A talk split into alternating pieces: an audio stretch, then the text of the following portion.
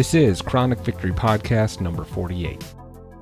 I'm your host, David Montez. But before we dig in, I want to remind everybody about our affiliates and our friends at The Healthy Place. You can go to findyourhealthyplace.com, use coupon code VICTORY, save 20% all the time. Shipping is free as well. Thanks to those guys for sweetening the deal for the listeners and the followers.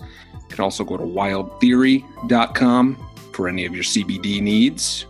Use coupon code VICTORY, save 20% all the time there also. These people are kind and they know a little something about health in the natural way. Speaking of knowing a little something, I find that people, humans, know things like we know things, but we really don't know anything. If you think about the universe as a whole and even what's beyond, we really don't know much. And I have a special guest here today. She is a retired law enforcement veteran with 25 years of experience.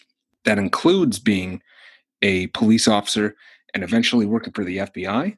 She's an author of at least two books so far and had a remarkable experience she is willing to share with us today. She is Lillie Leonardi. Hi, Lillie. Hi, David. Thank you for uh, an opportunity to chat with you. I'm looking forward to sharing with you and your audience. Yeah, I appreciate you being here. Thank you so much. Oh, no, it's an um, honor. I, I know it's not easy ever to, you know, most about what you're going to be talking about. It's not easy to mm-hmm. talk about. It's not easy to keep retelling. Mm-hmm. Uh, maybe there's some ease, like it gets a little easier to tell it more and more often, but it's still, I understand the the mental and even the physical kind of effects that it has on on you when you you retell a story or something especially that bothered you mm-hmm. um, or had a profound impact on your life. So thanks for being here and actually going through it all again. Personally i think that's courageous and i don't have any reason to doubt anything you're going to say. And this is the jfz on chronic victory podcast. This is a judgment free zone. And there's going to be some clear i mean maybe it's not clear at first why you're even here to some people but i think it's to me, I think it's obvious and it can help. So, why don't you? Would you mind telling us about kind of your who you are and you're, you're becoming a police officer? You have kind of a unique story about, mm. especially like given what year it was when you were in the academy and such. Sure, thank you. Well, um, I uh, began my career in law enforcement in 1984. Um, I was on a small department outside of in Pittsburgh, I was the first female that had applied for the job and ended up being appointed as police officer. And back then, everybody's going to cringe, especially with a lot of the issues we have with law enforcement right now and about the lack of appropriate training and maybe reflection, you know, about uh, various pieces related to our jobs. And so back then, you could work for up to a year before they put you through the academy. Mm-hmm. All you needed to have was CPR certification, uh, first aid certification, and be pro- proficient in a firearm. So I got hired September 16th. I never went to the academy till the following February. So I was on the street, what, almost six, about six months before that. And it was, uh, it was unique in that um, it was harder in the squad room than it was on the street, if that makes sense, uh, back then. Yeah. Uh, there were, I think, 15 officers, and there were still dispatchers back then. Uh, most of the men in leadership positions were not favorable toward women, and the struggle was pretty hurtful, I would say, initially. Um, if I didn't have the dad I had, who I came from a family of 10 children. There were five boys and five girls. And we were only about 12 years apart from oldest to youngest. And when I was about, I don't know, 12, maybe in seventh grade, my mother went back to college and never quit until she had dual doctorates in uh, music and theater and she became a professor. So, my dad, if he would have been alive, he would have been about 97 now. So, it will tell you like the kind of human being he was. He told us that our mother was not only a wife and a mother, but she was a woman that needed to be fulfilled too. And this was her journey. So that's kind of the family I was raised in. So I wasn't prepped for some of the men that I came in contact. Now, don't get me wrong, there were wonderful men there too that pulled you forward, helped you train, made it possible for um, you to achieve and become and learn. So, with that, that was helpful. So when I went into the academy in 1985, February of that year, I was the only female in the academy among 32 men. Wow. Most of the men were supportive, some were not. Those that were not were very verbal about being a female and my in, uh, my being incapable of serving in the law enforcement profession. They spent more time telling me that than I, I probably even recall at this point. But um, the academy although it wasn't easy, it became a proving ground where I began to really see what I might be able to achieve in, in the course of my career. Um, it was a childhood dream. Uh, I had two two thoughts when I was a kid to either be a pediatrician or in law enforcement. And at 14, I kind of made up my mind that that's what I wanted, uh, only because back then there were, were books that we weren't supposed to read. You know, they were more having two parents that were educators, they were pretty big on what you were allowed to read and what you weren't. Back in my day, I think the encyclopedia was probably the only thing that they thought was truly safe. I read The Godfather, which again was taboo in our family. Yeah. Uh, because I guess back then it probably had too much sex and violence in it. But my dad caught me reading it underneath my bed with a little flashlight, like a flashlight one night. And after he got over being horrified that I had disobeyed him, he asked me why. And I said, Dad, I promise you I didn't read the bad parts. I was reading the, the parts about the FBI and wiretapping and different things. And I said, I was so interested in that. I said so much so that I'm I want to I want to go into law enforcement. So uh, that was the beginning of that dream. And as I said earlier, I was blessed to have a father that believed in his daughter's path. And he provided me with the strength to persevere and reminded me that the position was a position of honor and that I had to respect that that being in law enforcement I had would be held to a higher standard I also had a daughter who gave me the reason to continue on and pursue my dream because I wanted to set an example for her to know that she could accomplish anything. And if she worked hard, had determination, and had the support of people that loved her and also people around her. So it was important for me to, to do that. So when I came out of the academy, again, being the only woman, they were kind of like forced positions. Because I had a child, they thought I would be good at working prevention and working crimes against children investigation. Mm-hmm. So I kind of specialized in that and started looking at uh, researching, and violence prevention was the biggest thing I was interested in.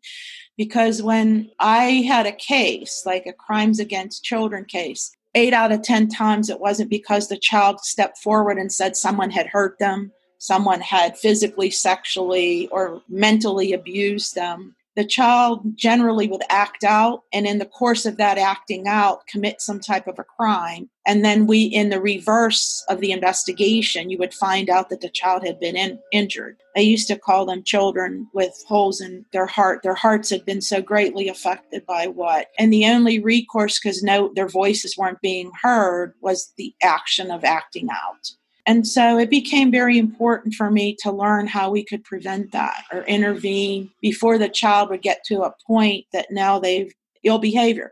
Just like some of the things we're going to talk about today with PTSD and chronic pain, and how we've seen others in our lives that share our illnesses and brain trauma that act out because they're not being heard. They're not being heard by the people that need to listen. So I worked those cases and learned a lot, uh, learned a lot about human nature. And also, uh, the one important thing that came out of it, including all the research that we'll talk about uh, with the FBI piece, but uh, learned that the most important thing to a child was an adult that cared enough to say no and explained why, kind of like a presence there that listened and guided. And so that became kind of the basis of everything forward with my career. The importance of providing children with the resources they needed to become everything they were meant to be. um, to know that they were worthy, to know that they were wanted, to know that their circumstances didn't dictate their life. It was a situation that they could both learn from and, t- and teach others about. So I was patrol for about eight or nine years. Um, then my dad got very sick, and and he he was kind of my best friend growing up. So I looked for a job that took me to uh, two college campuses as director of security and head of uh, the uh, chief of police on one of the campuses. It allowed me to have more time to be with him and not rotating shifts every week. And my daughter and I moved back home to help him with his uh, journey because he got afflicted with cancer.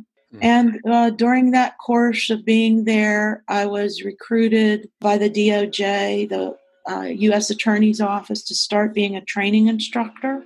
And so we traveled all about, and uh, it was a team of about 40 of us that taught community policing, um, cultural awareness, uh, violence prevention, reduction, and intervention, and probably about maybe six or seven topics that my grandma brain's skipping on right now. Uh, that we would travel and we would do research and and determine what we called it was the flavor of the neighborhood plan, like learning about the community, learning about the good, the bad, and the ugly of the department, and, and looking at all the resources, and then designing specific training.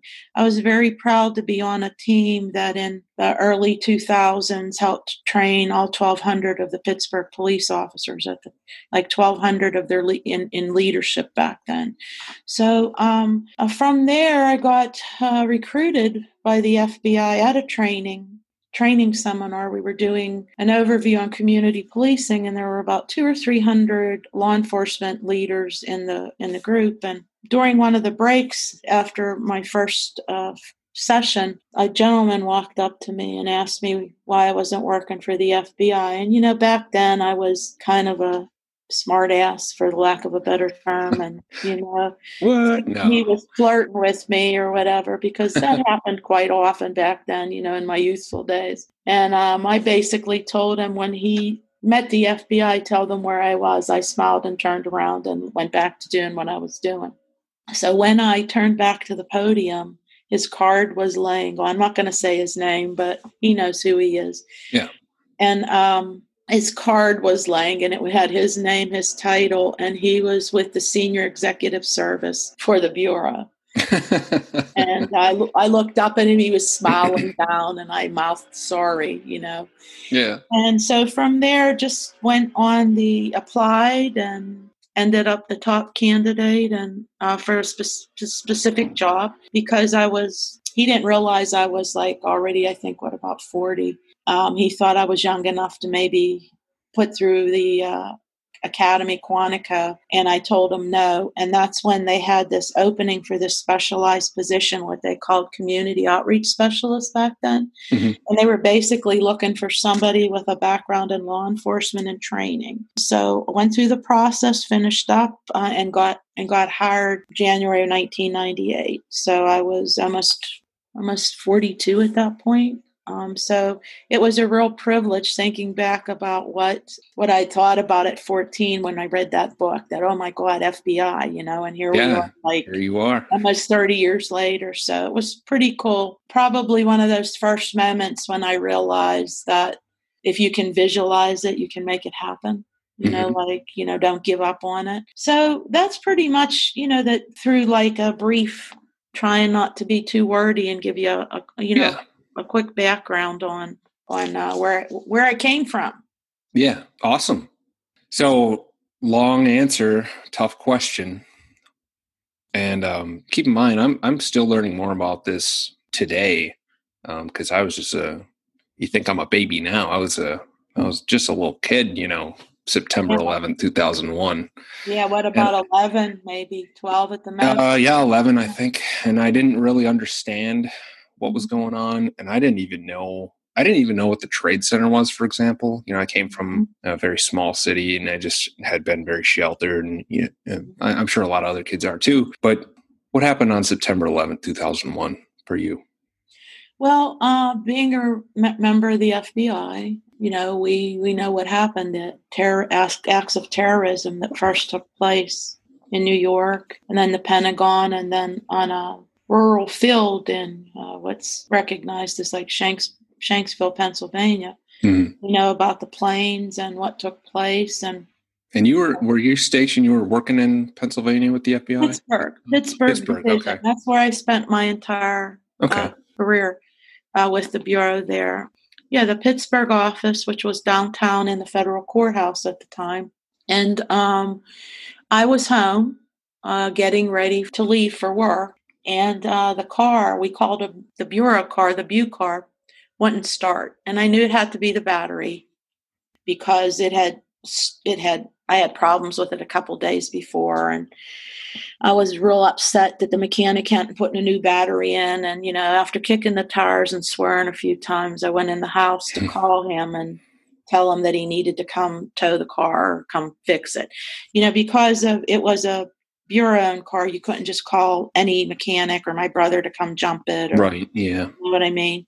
It's it was an official vehicle, so I had to honor.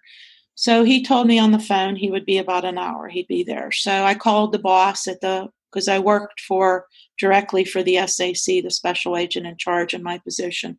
Called him, told him what happened, told him that I would have, going to have to cancel morning meetings because my job was basically public and community affairs. So you were out more than you were in. You know, mm-hmm. maybe one day a week you were in to do administrative work. Yeah. So um, um, I went in to make phone calls and I muted the television and I had it on Good Morning America and Diane Sawyer was the um, on the screen, and behind her I saw an image of the, the Twin Towers. One had a gaping hole in it, and it was on fire. And I thought to myself, it's Tuesday. Why are they showing movie trailers? They usually do it on Friday. That's all I remember thinking. Mm. And turned to make phone calls to just cancel what two or three meetings for the morning. And so when I was done, I unmuted the TV and I heard her say that ABC News had just confirmed that a passenger plane had struck the Twin Tower. And having been in law enforcement for what, about 17 years at that point, I knew instant, like you have an instant, instinctively that this, there was something wrong. And then just like everybody else, within minutes, we watched the second plane hit and yeah. then we heard the succession of events with the Pentagon, a plane that had turned over Cleveland, headed toward, you know, they assumed Washington, D.C. Pittsburgh was evacuated. The pagers started going off. I called the office to see what we were supposed to do because my vehicle's now down. I needed permission to come in with my own vehicle and leave the bureau vehicle there and um, they said that they were on hold waiting for uh, headquarters in DC to tell them what to do. So I waited a short period of time. I called back in. They said that uh, they needed volunteers to go up to Shanksville with Mobile Command, and I said I would I would be glad to, you know, do whatever I needed to do because in my position too, being with community affairs, more than likely I'd have to help determine what ancillary services we needed once we arrived, you know, to um, to prepare for what they would call an all points response. And at that moment, did you know that about the crash? Did you know that a plane went down at that location? Oh yeah, yeah, I knew, and that's what they were saying that they want needed to stage mobile command mm-hmm. because it was in a rural area. I knew that the agents from the uh, what they called the residents resident agencies, which were kind of like field offices, like it Pittsburgh had the division headquarters, and then you had our territory was Western PA and all of West Virginia. So I, I think at that time we had 13 or like field field offices that mm-hmm. covered. Mm-hmm. So Johnstown was the closest office to the Flight 93 crash site. So uh, several of the men went there to look and, and determine. And my job was to go with um, the head mechanic because he had the CDL license to drive, stage it, get it ready, and then let my division know what we needed immediately from um, the standpoint of for service. How were we going to like stage everything? Mm-hmm. The counterterrorism agent that that was in his separate vehicle. He was there to tell them uh, what kind of they needed for like the investigative pieces immediately. You know, the primary job was to get command stage so that we would have the ability to communicate. Um, so when we arrived, I uh, first saw the state police, the Pennsylvania State Police, were responsible for security of the perimeter of everything. And from what I'd been told by uh, one of the uh, one of the bosses was that they were having trouble with people going in and grabbing things like off off the site, and so they had the the state police went in to secure uh, everything. I think it was from about eight miles out, and the whole time, it took about 90 minutes to get up there because they were evacuating the city of Pittsburgh. We had a state police escort to get us, you know, through it, through yeah. the days as best we could. Um, but about 90 minutes, I never talked to the the the guy in the in the vehicle with me and he never talked to me. All i did was kept thinking in my head what was i going to encounter? And i was praying too because it was a bit overwhelming for everybody you know like yeah. my daughter and my daughter very young and she was already working for the united states attorney's office um, and we, she had her first daughter who was in her initial days of kindergarten so being a mom i was more worried about like were they okay you know and and um, i had had the chance to talk to her, I told her just to get home, get the baby, get in the house and stay there. And she had everything she needed. She didn't need to leave, you know, and just stay home. Yeah, totally valid. Yeah. Well, at that point, we didn't really know, I don't think. I mean, we could have assumed because all the planes had been grounded by that point. I think historically they said 5,000 planes within 90 minutes over the, the continental United States and all the territories where we, you know, across the world, uh, mm-hmm. they were safely grounded. So, but you, you know, at that point, you, you really, we, I don't think we really knew because it's the first time in our history of our country we were dealing with this. Yeah, right. So um, we get there and um, the three of us walked out on because there was only one service road. This was an entirely rural area where I think it was under like remediation. They were trying to get it because it had been more like a a landfill like uh, area, and so we walked out onto what was like a little bluff. Um, if you look at the the Flight 93 National Memorial now, it's where the 40 trees would have been planted, it, or were planted that they're there now to represent the passengers and crew that died that day. And so we walked out onto that, and uh, directly in front, well, to kind of to the right a little bit, it, where the boulder is now to mark like the the actual where the plane crashed. A little to the right, we saw this. It wasn't really a gaping hole, but you could tell it was where the plane had gone in. It kind of looked like the plane had hit the ground and exploded, and kind of everything around it kind of fell in, almost like when you see, you know, those the the new holes we see that are opening up in the earth sometimes, you know. Yeah. Yeah. So that's what it looked like, and to directly in front of that were trees, mostly coniferous trees, that were still a little bit smoldering. But the first the first sense that really hit me was the smell. I smelled pine trees and jet fuel. And it burned your nose. Like it almost felt like my nose and my um, my lips were on fire. And it was eerily quiet too because you were in a forested area and there were no animals. You didn't hear any birds. You didn't see any squirrels. It was just like eerie quiet. So to the left of us were a couple guys from the FBI resident agency of Johnstown. I recognized them. They were kind of walking around. And to the right of us were a couple guys that looked like they had a little bit of like protective gear on them. Um, like just their ma- you know some masks and like their face covering and stuff and one of the guys i was with ultimately said that that was probably the ntsb or faa i don't remember to this day and then kind of like dead center So the right you had a little the plane the forest, and a couple guys to the left. Dead center, if you look at the site now, there's like water, like ponds of water.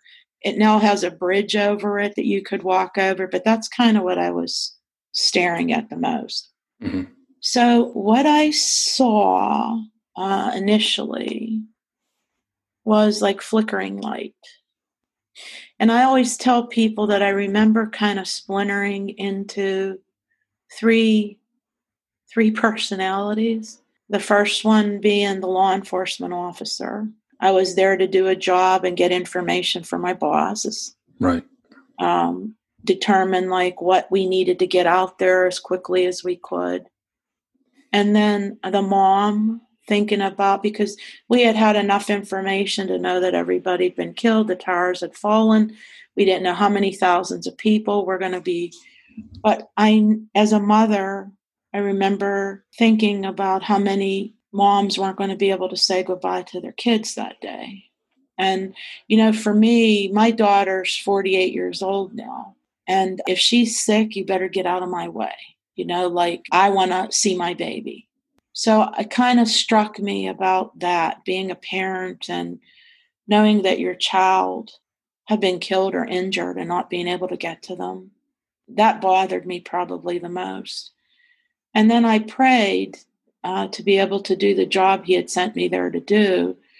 And, you know, like everybody else, questioning completely how could somebody do anything in the name of God? The God I was raised to believe in was love and light. So um, you're standing there kind of splintered, and you got one guy on each side and kind of men all around you, and you don't get to do what you really wanted to do, which is be a girl, a woman. And women, you know, we do show our emotions. I'm sure you have a few in your life that let you know when something's not right. Two daughters and a wife. Yep. All right. Well, you know what I'm saying. I know what you're saying. Yeah. And for you guys, you yell and it feels better. For us, we usually cry and it makes us feel better. And I didn't feel like I could be my authentic self there right. in the midst of what was going on.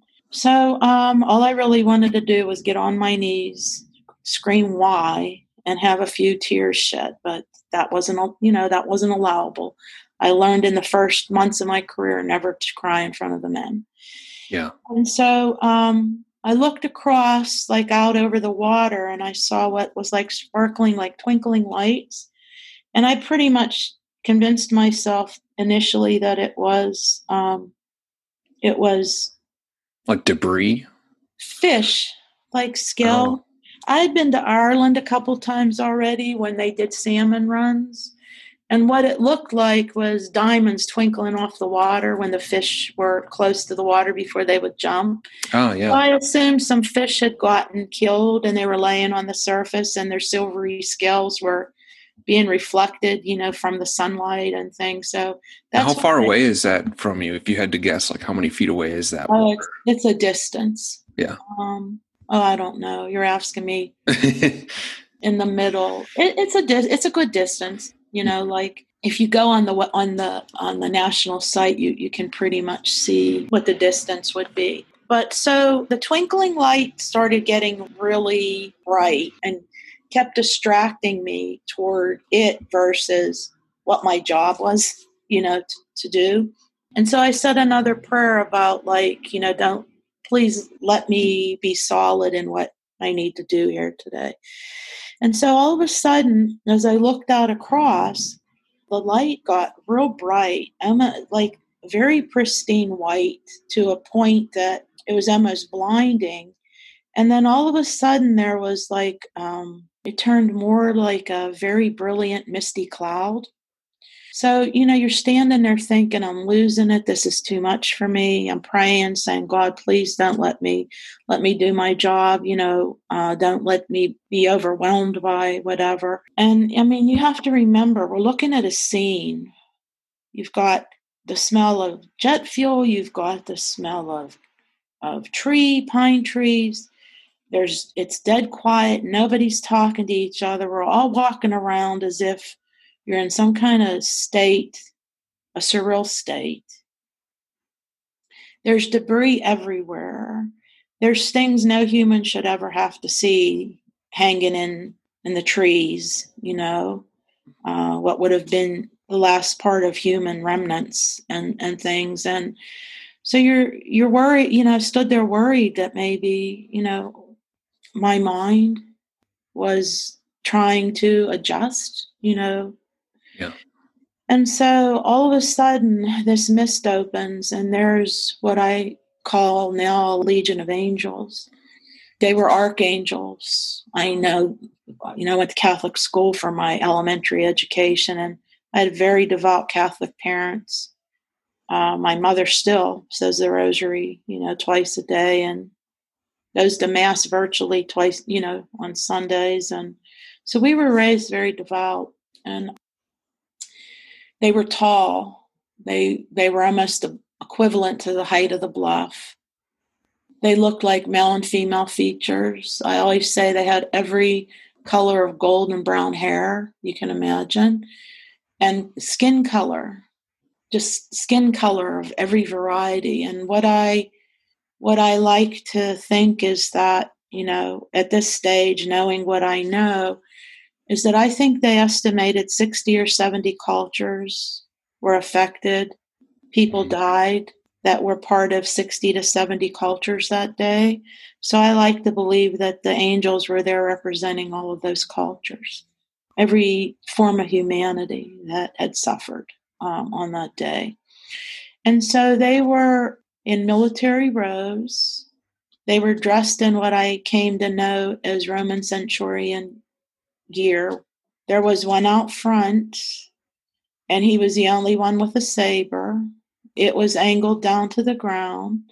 I learned through the military that the angled down saber means you've been tried and proven. Um, they said that like when they you graduate from the academy military, it's up in the air, and then once you go to battle or whatever, it's you know you can angle it down when you march or whatever. So yeah i see that a lot in different parades yeah, Yeah. what you're talking about yeah yeah, I didn't know that at the time. You know, it it took years for me to understand what the meaning of that saber was. And so I'm standing there. What would you be thinking? Like, holy hell, I just lost them.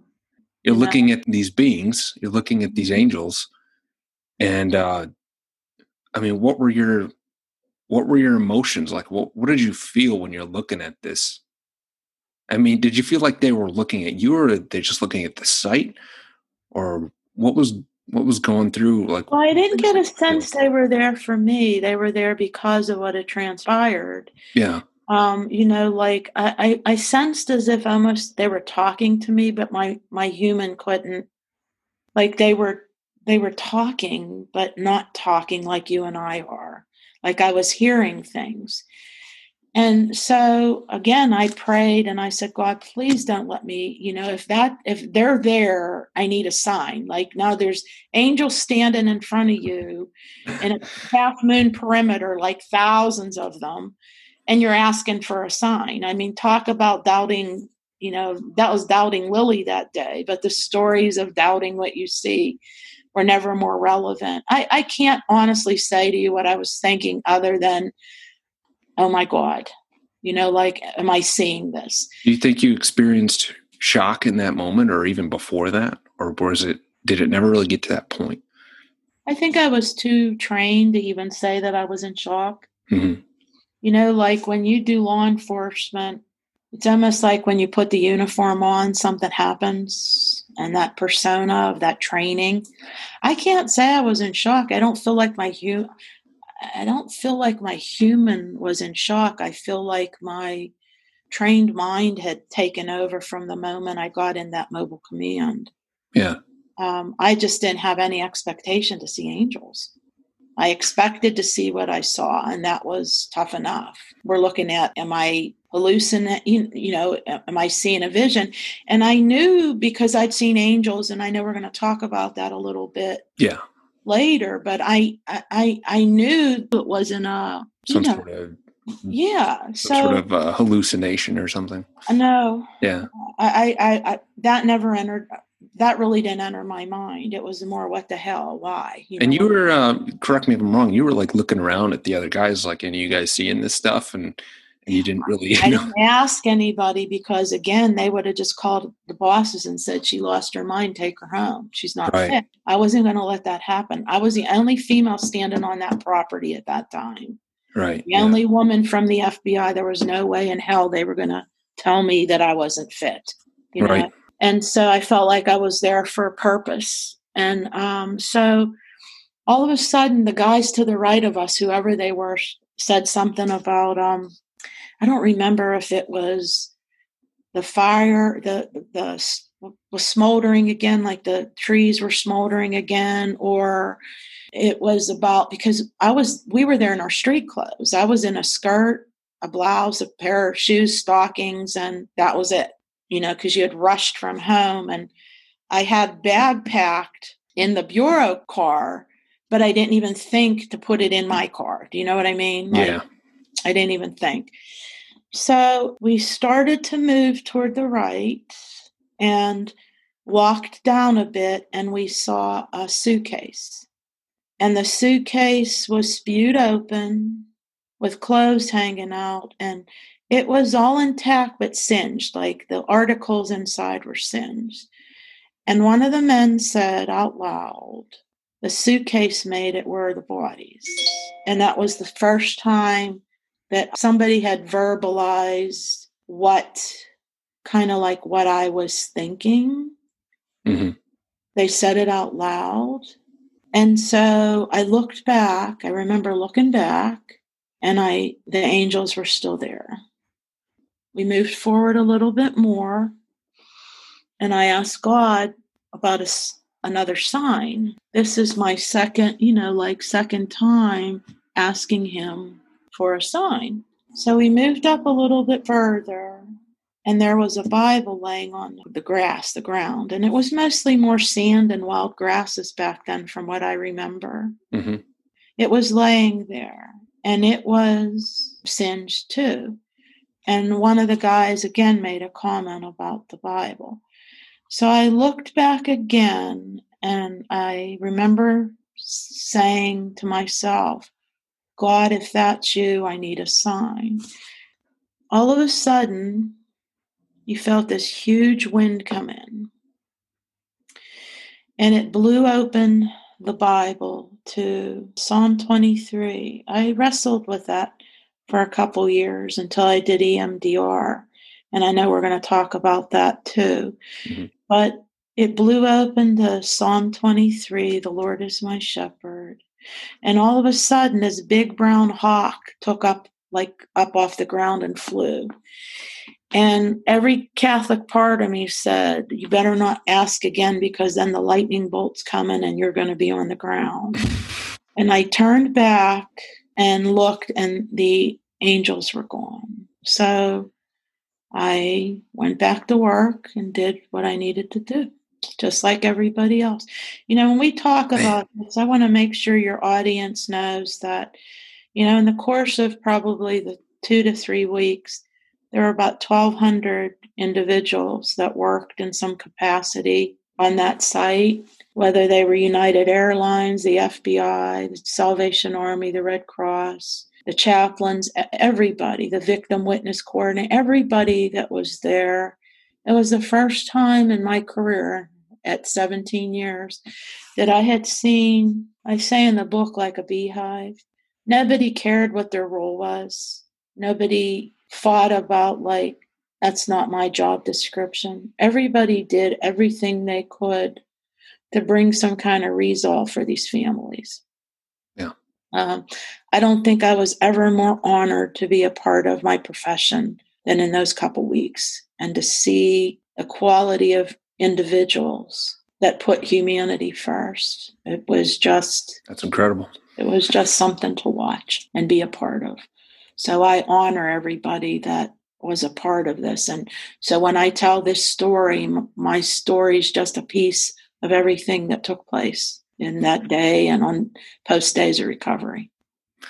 And seeing what you saw, mm-hmm. the angels, the, the Psalm 23, mm-hmm. the, the hawk, and then you went on with your duties in the day. And i and i imagine you're holding a pretty strong uh, you know you're keeping it together. You're holding a strong persona. And like you said when you have it's kind of like when you put the uniform on you do your duty and then you'll deal with it later kind of attitude.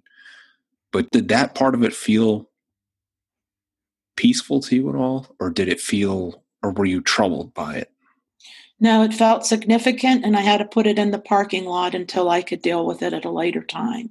Yeah. It was necessary to do what you were there sent there to do. You had to do it, and um, I knew at some point I would be able to reckon with it, but I didn't have the time. This I wasn't there about me. I was there to do a job and to play a part in the bigger picture.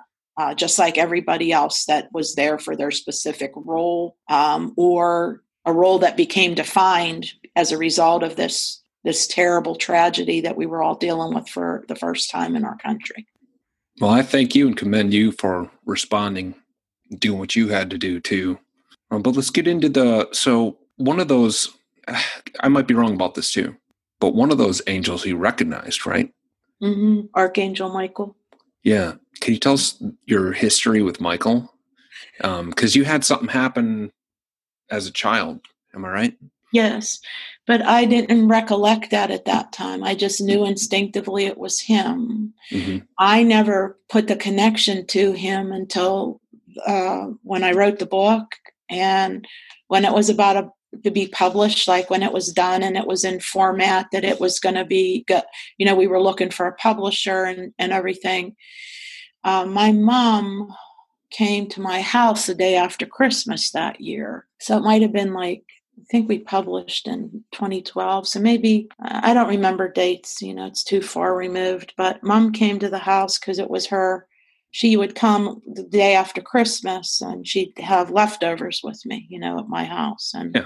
so um, we talked a little bit and I could tell she was uneasy about something. So I asked her, what was wrong and she said she was concerned about the book and i said well she could read it you know she could read it before we did anything with it and that it was just finally formatted and we had a full manuscript and ready to you know to proceed and she asked me if i put anything negative about her in it and i asked her why would she think that? And she said well you came out of the womb telling me to go to hell and kissing your dad we've always been oil and water and i said mom at this point in my life I don't give you full responsibility for my mistake. I mean, I'm old enough to know that I played a big part in those decisions and choices. And mm-hmm. she said, "Well, that that was good." And she asked me if it was about the angels. So I said yes, because at that point I'd already been doing EMDR. Started uh, with it um, the June or July before. Was 2010, yeah. That was for the so, PTSD that you yeah, developed yeah, after the, all this. Yeah, Mm-hmm. And we okay. can talk about that in, in, a, in a little bit. But mm-hmm. so then she asked me if there was anything in there about the blue man with wings. And I said, What? She said, The blue man with wings. And as she said that, all these like images from childhood started coming, like filtering in. And I said to her, How the hell do you know about the blue man with wings? And she said, Well, when you were little, probably as young as three, maybe till you were about about seven or so. Sometimes you would come down in the middle of the night. Daddy and I were in bed, or we would be watching Johnny Carson, and he would tell us the blue man with wings was visiting. And daddy would go back upstairs with you. And I shared a room with my sister at that time, I think, if I remember right. Well, daddy would come up, look under the bed, open the the big closet, you know, like the walk-in closet. Yeah and um, he would tell me there was nobody there. And she said i would insist he would he was standing in the corner smiling and that he was beautiful like blue. Like i've come to know it's cobalt blue now. And then she told me that sometimes i would talk to him or i would go somewhere. I would tell them that i would hear like buzzing in my ears and then i would look up as if i was talking to somebody and listening too. I would have like a conversation with an imaginary friend. So all that flooded back in, and I realized that's how I recognized the you know the archangel at the site. It was him.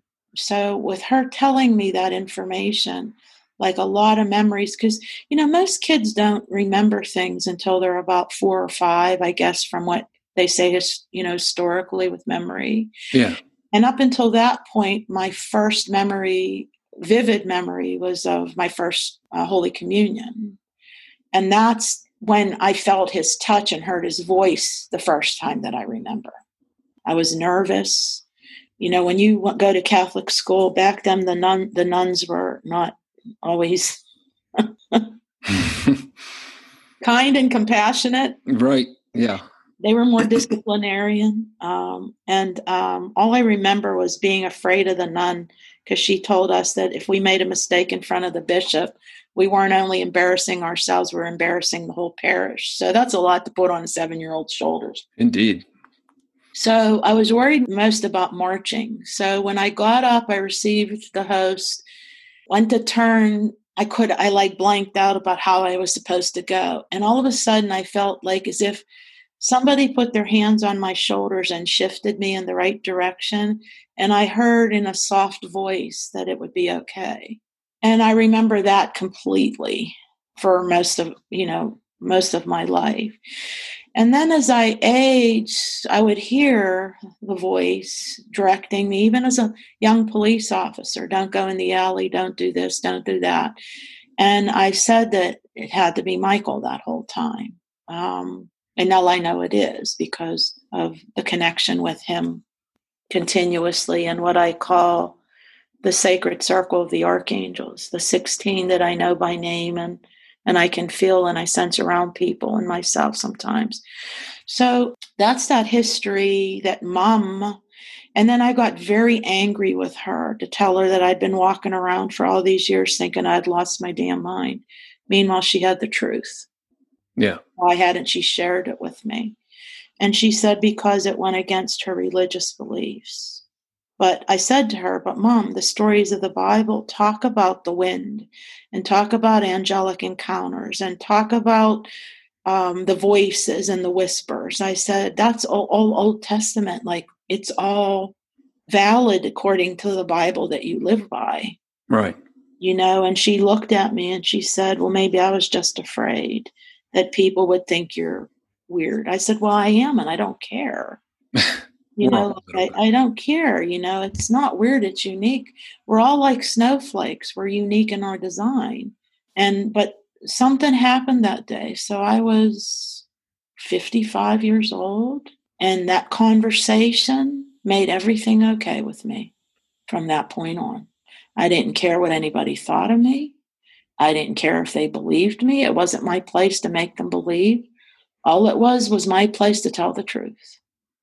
And, you know, with the EMDR treatments, um, it made me, it validated everything for me, you know, like, but finally, um, around in 2008, I started realizing that I was, I, I had had health issues from 2002 on. And, you know, everybody can look all that up. There's too much to talk about, but there's a world, uh, there's a, um, health program that the responders are cared for now. There's a, a, DNA to PTSD and how it affects the body and what happens once the brain's traumatized with um, you know illnesses that come from you know respiratory to GERD and to uh, musculoskeletal things. And mm-hmm. I'm not a doctor, so I don't dig into that too much, but as early as February of 2002, I started having health issues. And by 2008, I was a mess physically and uh, emotionally and sought help from headquarters. And it took about two years for them to finally say, all right, let's get her done now. And they sent me to a therapist that was a doctor, or well, not a doctor, but a, um, had her master's in uh, both nursing and psychology. And she had worked with us uh, as part of our team uh, teaching about triggers red flags and things with you know with youth violence. So uh, when you work for the bureau you just can't go knock on a door and say i need help. They have to sanction it because of the top secret clearance issues and stuff. So i started seeing her and then uh, the lead uh, psychologist at FBI said that they wanted me to do a treatment called eye movement desensitization and reprocessing. And uh, the therapist didn't have, wasn't certified in it. So they set out to find another one and she suggested a couple. So the first one they sent me to, she was so kumbaya, I couldn't even relate to her. Mm. You know, like, like one more time sitting in there and I was probably going to lose it. You know what I mean? Yeah, I know what you mean. So the second one they sent me to, every time I walked in, and I was going twice a week, she asked me if I was suicidal or homicidal. And when I finally said to her, if I was suicidal or homicidal, I'd take you out first and then take myself out. I wouldn't explain it to you. I must have said it so eerily to her that she told them she didn't want to work with me, that she was afraid of. Uh, we found out that she had been injured during her tenure uh, by uh, like a psychotic patient. Um, yeah. So that was her issue, you know. And so they found this, the third doctor, and she didn't want to work with the FBI. She was concerned that her patient wouldn't have the freedom to heal, and the patient being me. So when I finally, I called her myself and told her that if somebody didn't help me, I didn't know if I was going to come ever regain my mind again. And so I went in to see her. We, I spewed, I don't know what. And then when I was done, uh, I could tell she had compassion in her eyes. And she said to me, If I tell you I've been collecting angel statues since I was 12, do you think we could work together? And she was perfect for me. She, she was a younger, uh, doctor of psychology. She had, she was a Catholic with, with a Catholic background. So a lot of what I would be relating to her would be okay. You know, like yeah. she would be able to comprehend it. And being a female, you know, like like too, brought me comfort. So we began to do what we call with this EMDR, and, and your audience can look it up because it again i'm not a doctor i don't feel comfortable explaining it yeah i had a i had a previous podcast where i talked about my own emdr experience yeah. and the kind of the core i think before you continue is emdr when you're going through it can reveal a lot of details about mm-hmm. incidents mm-hmm. and things that you've been through that you otherwise couldn't recall that's because your brain splinters kind of into two Right, yes. The left brain remembers things and the right brain remembers things. And when you get traumatized, they don't connect. The synapses don't connect to remember. So it mm-hmm. makes it even more traumatic. You're already traumatized, and now your brain isn't like giving you the full information. You're getting bits and pieces. That's why you get the flashbacks. That's why you get like that sensation of uh, I've been here before and different things. So, yeah, and is it it's used for victims too, right? Where they yeah, can they use it now, yeah, for victims. Re- they can recall like what the, the maybe the suspect was wearing, or maybe what was in the background, or yeah. details that they otherwise couldn't recall. Not yes. the conscious mind, but it's all lays underneath yeah. the subconscious. Yeah, exactly. So, so the first three months we did um, everything you would expect to come out. I've seen her once or twice, twice a week, I think. Everything you would, and she audio tapes everything so that if I wanted to listen. And so maybe about the third or fourth month in, I would get like trance like. I don't know what it was like for you, but it would put me in like a deep, I call it a recollection field, like a, a deep sense of recollection, like the tiniest of details. And I felt so hypnotized. I, yeah, I did too. I felt hypnotized, but that's they the say you're not. Yeah, that's the best way I can relate. That's the best word I can relate it to. I yeah, guess. I felt yeah. trance-like, like you were in some kind of a trance.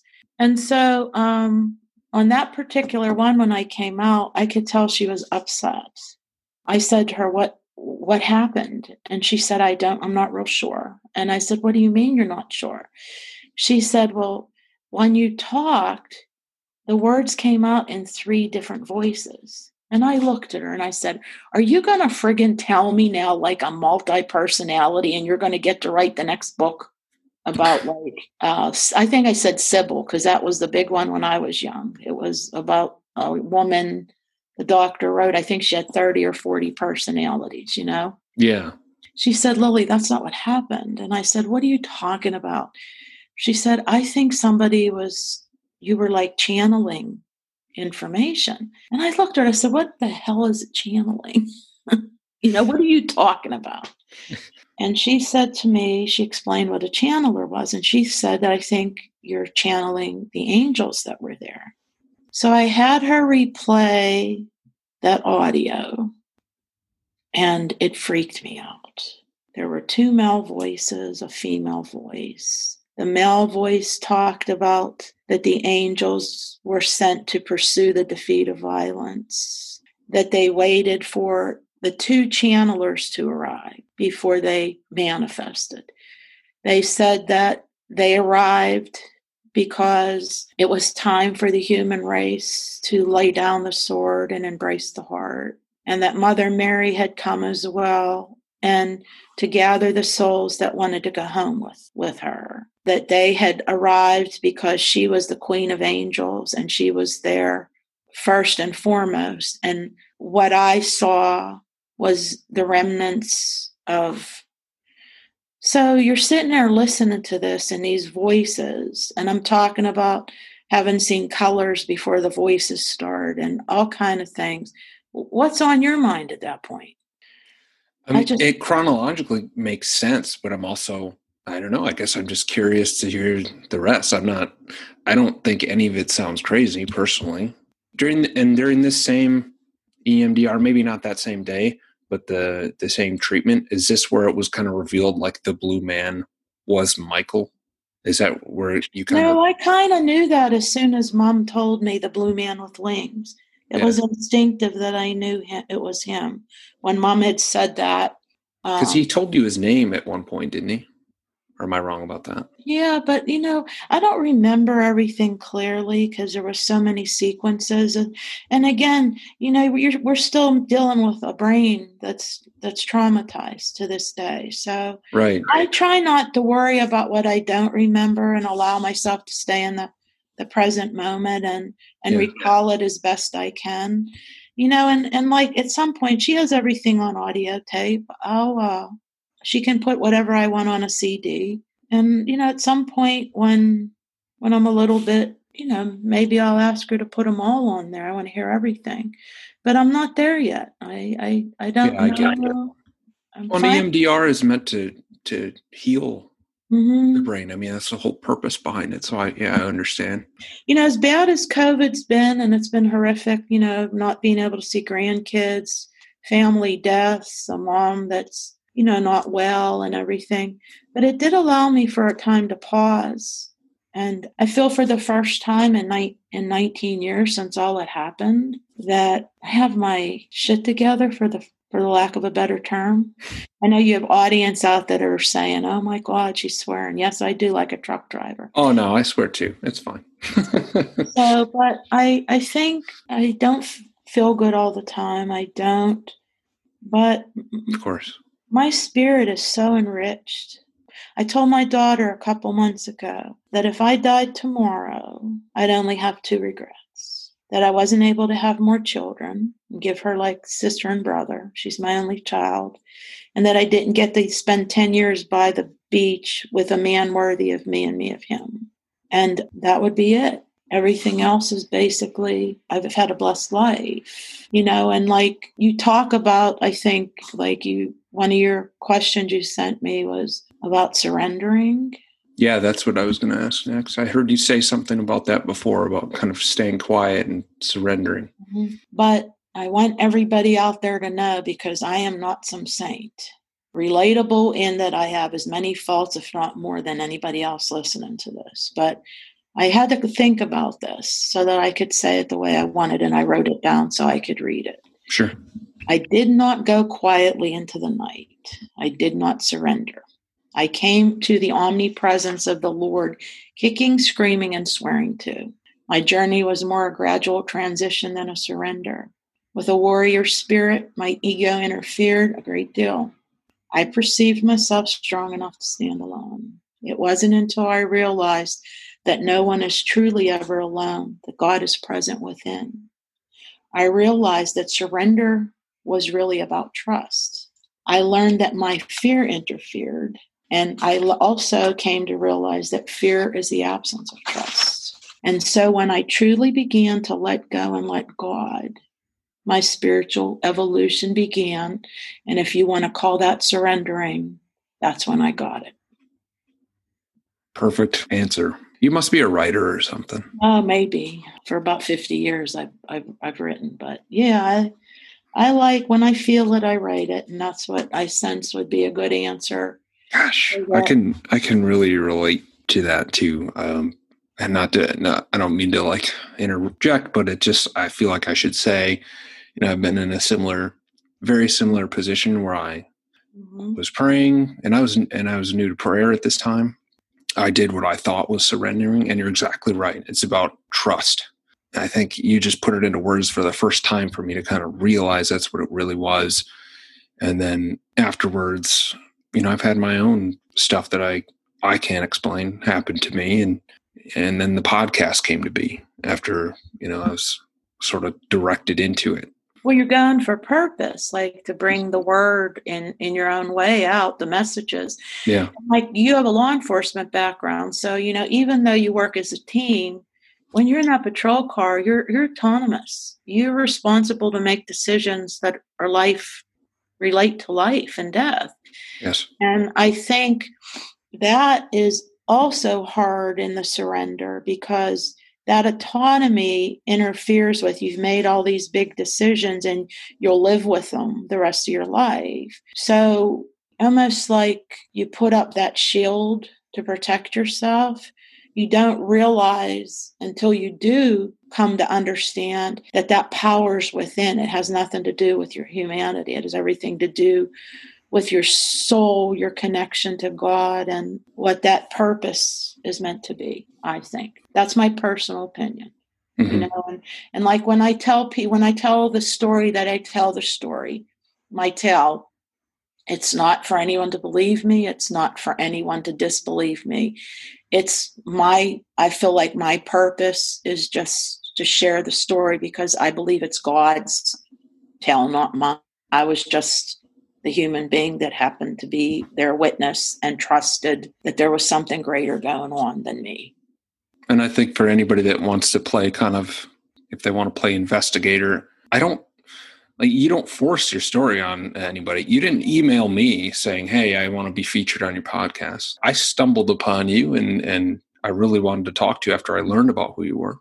Well, thank you for that. That was very um, kind of you. Yeah, well, thank you for responding. I, I was uh, it's funny how I we even got in touch, but mm-hmm. Eh, what I from what I see, if I was an outsider listening to this podcast, like you're not forcing this down anybody's throat. You you have a story to tell. It's factual, and yeah, like you said earlier, it really doesn't matter if people don't believe you or, or not. Uh, the the bottom line is purpose in life. Yeah, and and that's kind of where I'm at. Like, you know, I'm I'm in the last chapters of my life, whether it's a year or it's 25 years or whatever it is you know like this is the last part of my life. If you know you sep- you have youth and then you have uh, your middle time and then you have like you know once they consider you like a senior you know my my eldest granddaughter just had had her first child so i'm a great grandma. So you're in an age where I feel like the most two, two important things are to share wisdom and legacy, like to leave behind the essence just like when that snowflake melts, the uniqueness of it is gone. I think it's important for us to leave something behind. For me, it has everything to do with living your authentic life with your voice that was meant to be heard. And so, you know, when someone's skeptical or cruel, I will tell them that they don't feed me, they don't clothe me, they don't pay my bills or take care of me when I'm sick. So I really don't give a shit what they think about me. Boom. And that's it. And that's that human. Let's back up a second. You, I think I skipped over this, but you stayed quiet for a long time. You just kind of held this to yourself, right? For mm, first year anniversary, I sought the uh, guidance of a priest who was a friend, but also had been working with the FBI in, in numerous ways in leadership groups and things. And I had, uh, we'd had numerous talks about Catholicism and the way I saw things. And so, right after the uh, first anniversary, some things happened again with the wind. And I uh, wrote down the story, I tucked it in a favorite book. Um, I think it was about 10 or 12 pages long about the angels. My father, who I mentioned earlier, was Lebanese by heritage and a Maronite Catholic. His favorite author was Khalil Gibran, who happens to be a prophet from the Maronite faith. Well, before he died, he gave me a copy of the book Jesus, the Son of Man, because it's my it's my favorite of the Gibran books because it was the prophet's interpretation of each significant person that Jesus came into contact with initially and how his presence changed them for the better because you know each one of his his disciples were flawed human beings. And so my favorite passage was about Mary Magdalene because what I haven't shared with your with you or the audience is I got pregnant and married when I was 16, 1972. Mm-hmm. So if you want to think about being unworthy, I could have murdered 12 people and the church would have been kinder with me than they were my being a pregnant teenager. Thank God my husband, my daughter's father was older than me and he had the right to make the decision and we were keeping the child, we were getting married and and thank God for my my dad too. My dad was very supportive despite his religious beliefs. And so I kind of grew up thinking I was unworthy because they basically told made me feel like I was the next uh, Mary Magdalene or the harlot of Babylon, or because I refused to give my child to a good Catholic family. I wanted to keep her. And so I grew up thinking the unworthiness of that always reflected back. And uh, so when I went to see Father, well, he's Monsignor Lengwin now. I went, I called him and told him I needed to talk to him. I tucked the pages in that book because I knew my daughter, if she, if something happened to me and she was sorting through my library, she was so close with my dad too, there would be a deep connection to that book and she would find the story. Went to see father, told him what happened, and he told me, So what's the what's the problem? You know, basically, and I said, I'm not worthy. And he looked at me and he said, So you know more than God. I said, "What's that mean? Like, what that? You know, don't don't get philosophical on yeah. like conversation." Here. It sounds like something I would say. Yeah, and then we're we're I I do talk like that to him, like you know. Yeah. He said, "Before you were even a particle of dust, the good Lord had this plan for you, and you fulfilled the plan by being there." And I said, "But I don't understand." I said, and I told him I had never shared with him about being the 16 year old. And again, we're talking about 1972. So, you know, like. Yeah, it was taboo. Yeah, cent- half a century ago, you know, almost. And um, he said to me, Do you remember who Jesus was? And I said, Okay, we're not having a religious, like, you know, class right now. Of course I know who Jesus was. He said, Do you remember who his disciples were? And I said, Yes. He said they were the murderer, the thief, the tax collector, all the people that you wouldn't think a saintly human being would pick to befriend. He said, Do you know why? I said, No. He said, So that they would be relatable to humanity when they surrendered and their soul transformed to the beauty within. And I still couldn't quite grasp it but I get it now. I mean, isn't that what the stories of the Bible tell us to why Jesus came in human form? So he could be relatable to us too. So that was the first person I told. A few years later, I told my boss, who he's been a good friend ever since. Um, I told he was the first one in the FBI. I think I told him in 2005. And then it stayed quiet until 2010 and then everything started coming out. I may have talked to like a couple groups, uh, church groups, in that intermittent time, but that's all kind of cloudy for me now. Mm-hmm. But EMDR brought it all to light. Yeah, this might be somewhat of a rhetorical question now, but what do you believe is the reason you were chosen? You know, why were you privy to witness the presence, or do you not have an answer? I just think because I was open to it and I didn't care. Yeah. Well, even as a kid, uh, like, did you, did you, I'm sure you wondered like, oh, why, why, why me? Why was I picked? I just think we all have it, like that intuition. I think that like gift is there. It's just how we process it. And my mom always said I marched to my own drum from the time I came out of the womb. Mm-hmm. And I've always been warrior. My dad always told me I was too stupid to be afraid. Uh, he didn't mean it in a bad way. It was just a way of saying like that I had a lot of, I led with my, he said, always told me I led with my, the courage inside of me. So I'm just thinking of just who I am and what I am, you know, and hiding, hiding about it made me feel worse about myself than telling it, you know, and I ultimately lost my job because of it. You know, we had, couple different psychologists that reviewed that believed me and then finally one that said it was i was delusional. And um, my, the psychologist that i still see the initial the one that helped me with the emdr she came to the session to listen what he asked me. They had a terrible fight argument.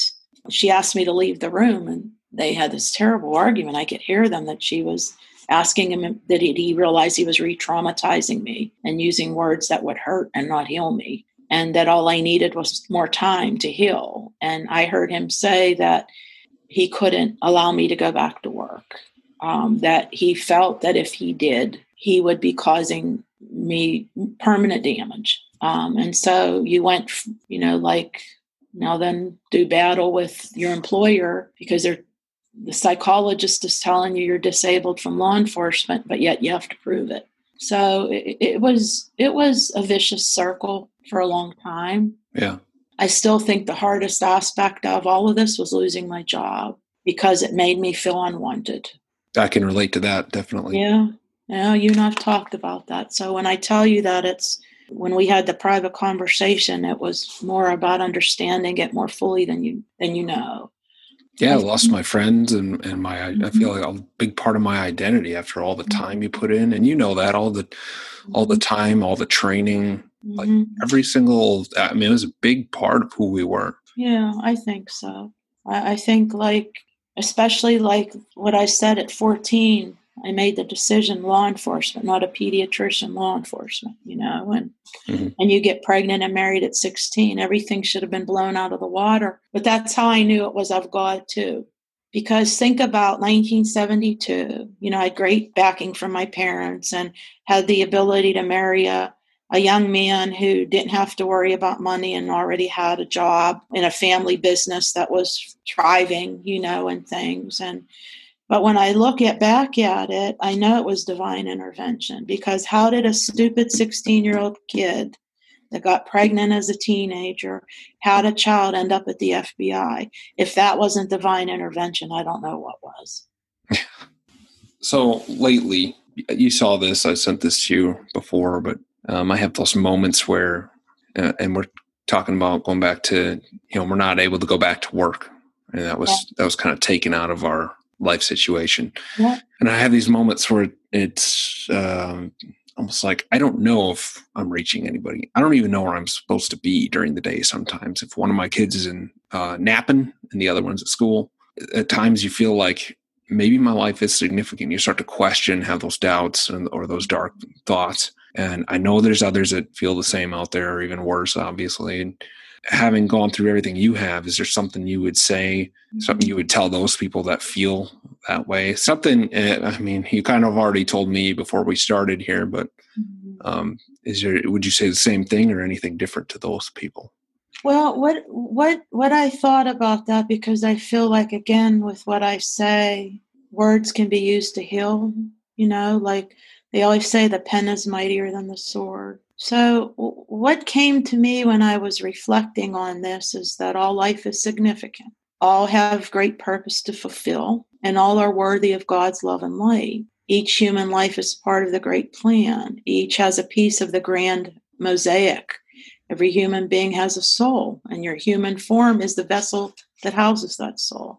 Mm-hmm. It's the temple and foundation on, on which you enrich your relationship with the God, the divine, the great spirit, or whatever name defines its present. But I think the most important thing that I could say, again, relates back to that fear and trust. I think if we begin to trust that the divine is always present within and really reflect on that, then you will be able to understand how significant you are in the greater plan we're all significant. We're here to teach, we're here to learn, we're here to make mistakes, we're here to evolve. I mean, look at us right now in the middle of COVID and in one of the worst political exchanges we've seen, and everything we're dealing with, I thought we dealt with in the 1960s. And here we are again, you know, and I'm not getting yeah. political. What I'm saying, we're in the middle of evolution. So we all continue to evolve personally, and the human race continues to evolve. And I'll leave it to your audience decide whether it's good, bad, or ugly, whatever that is. I'm not taking a stand on that.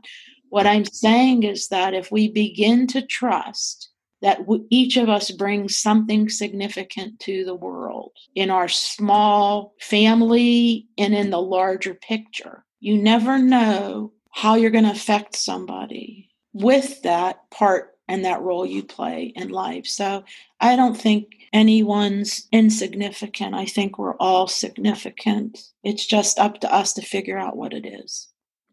So you wrote a book called In the Shadow of a Badge. Can you give us a brief on on what that one's about? Yeah, I was lucky again. Divine Intervention, Hay House picked up both the books and published them, and so that that was a great thing. Um, gave me an, a big platform of which the first book in the Shadow of the Badge is all about Flight 93, mm-hmm. what transpired and the angelic encounter, and I say that's God's book. I just chant yeah. the story. And the second book, The White Light of Grace, is all about my personal story and about all the flawed things I did in my life and the lessons I learned with each. Um, so it's kind of, I'd originally wanted to title it My Life in Black and White with a smidgen of blue, but they didn't like that title. That's kind of still how I look at it. A life that was in black and white, like what's on paper, and then the blue for the law enforcement. So, yeah. And then um, I I have my first fiction book is going to come out, and I'm going to self-publish it. So, um, do you mind if I if I talk about that too? Oh yeah, get some hype going here. Yeah, well, I'm in the middle of writing a book. I'm ca- titling it Pause, and it's about my healing in the time of COVID. So that one, I don't know when that'll be done. But um, the first fiction book, I'm just going to self-publish on Amazon, and um, it'll launch, I hopefully December 1st. And it's about a police uh, officer that's Pittsburgh police officer that's educated in the field of psychology. She has her master's in it. And as she begins her career, she learns that she has intuitive gifts. And her grandmother shares with her the origins of the gifts are ancestral. At the birth of Christ in the manger, the first female ancestor was gifted for her reverence to the baby in the manger. So it's um, a lot of history studying went with it, and I'm excited about it. Very cool. Um, it's my first full fiction. I've never, I've had a couple people read it and they said it's a good storyline so we'll see what happens the the fiction book is titled the blue witch within the blue witch within mm-hmm. because that's what my the guys i use that because when you know when you're on duty you almost get like a sixth sense that something's going to happen and i would tell the guys uh-oh something's coming. And it never failed that it right before change of shift some something would the shit would hit the fan. Yeah. And they would call me the blue witch. There she went the blue witch again. You know, so. yours is cooler than mine. I was shit magnet sometimes they called me Mother Teresa in uniform when I would help like somebody that they didn't think I should help, but that's okay. Yeah. I'm in, I'm in good company. I'll take the witch and the, the saint. That's probably most of us have, I would accept that I have that personality. I could be the witch or the saint so, um, on occasion. So that's awesome. Thanks for sharing about the books and and just everything else. Thank you for being so open and and honest and just being you and being here today. It's a, truly a privilege of mine. I'm I mean I joined every second of this conversation. I'm honored to have to have met you and now have another ally on my team essentially. Well, me too, kiddo. And like I told shared with you earlier, you have a new friend, somebody old enough to be your mom and then some and, and can relate implicitly, okay? Sounds good. That's Lillie Leonardi in the Shadow of a Badge, The White Light of Grace. Those are two books that are out right now. Thanks for listening to the podcast. I hope you heard something that inspired you and that you continue to tune in. Feel free to reach out to me on social media or by email. Also, if you're in a position to donate, I have a Patreon account set up to support this podcast and the community behind it. Whatever you're going through and whatever your situation is, stay in the fight.